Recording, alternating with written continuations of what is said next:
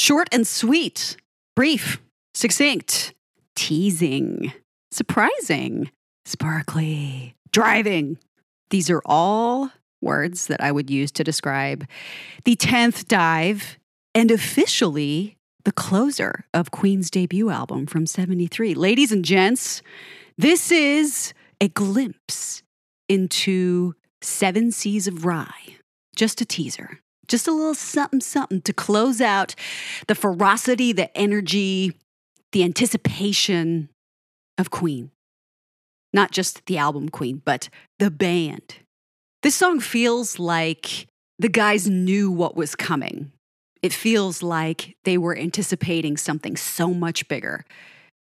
And it leaves us wanting more. It leaves us with this feeling of satisfaction and longing and can't hardly wait and all that jazz. So, ladies and gents, Seven Seas of Rhye. This is a Freddie Mercury composition, of course. Hard glam rock at its best.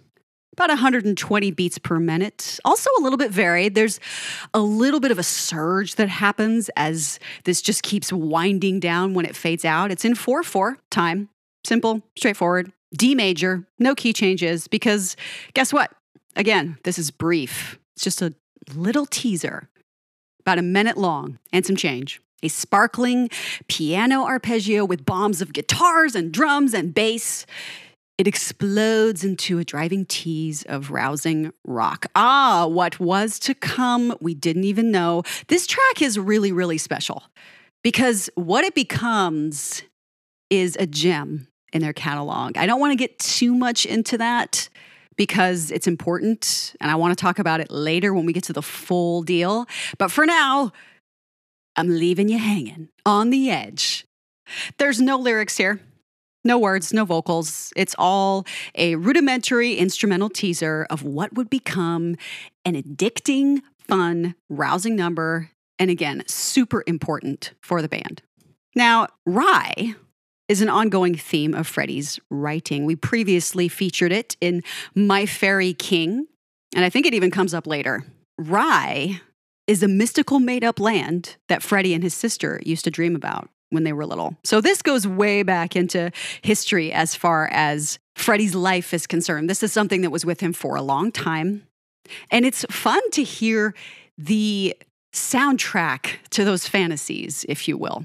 Freddie is very big on world building. We've talked about this a lot. And here he succeeds in spades with minimal length and what feels like at this point very comfortable driving rock for the guys. I wish this was longer. It will be. Because mm-hmm. I don't have much else to say about it except this piano. It starts with magical, mystical, sparkling piano, all Freddie, self taught, still pretty amazing. And yes, these are just arpeggios. There's not really anything too complex about this arrangement, but it's the way it's arranged that gives it a very distinct sound. You know what this is the moment you hear it. If you're familiar with it, you're like, oh, all you got to do is hear one second of this and you know what it is. Then lots of guitars, noise, and a driving force to be reckoned with. Surprisingly soulful, actually, despite its brevity, thanks to those guitars. Thank you, Brian, for that lyrical playing, which we know at this point he's fantastic at. Rog is fantastic on those drums, lots of cymbals. Mm, I love cymbals so much. And of course, John is holding the fort down with that ever driving, ever expanding, dominating bass. The boys are having fun here, clearly, in anticipation of the greatness they knew was coming. I swear they knew it was coming because they were persistent. They worked together briefly and then had massive success. No, these guys got together 70, 71. They finally had their lineup with John in 71. And they didn't have a major hit for several years. So it just goes to show you that they had to keep pushing. They had to keep playing. They had to keep going up and down the country and doing their thing. Liverpool was one of the first places they had a massive following. And despite the fact that they didn't yet have a hit single with this debut album, I think they knew something big was on the way. That's how I feel anyway when I hear this. And the fade out that could go on forever with this song. It's just cyclical and rousing and addicting. It sadly has to end, but we're just getting started. Just getting going. That is the closing song, the teaser, the precursor to something bigger that would come on Queen 2. Yeah, I'm getting all I'm getting all dramatic about it like I always do, but can't wait for more. So that's it. Short and sweet today. I'm Going to keep it brief and sign off.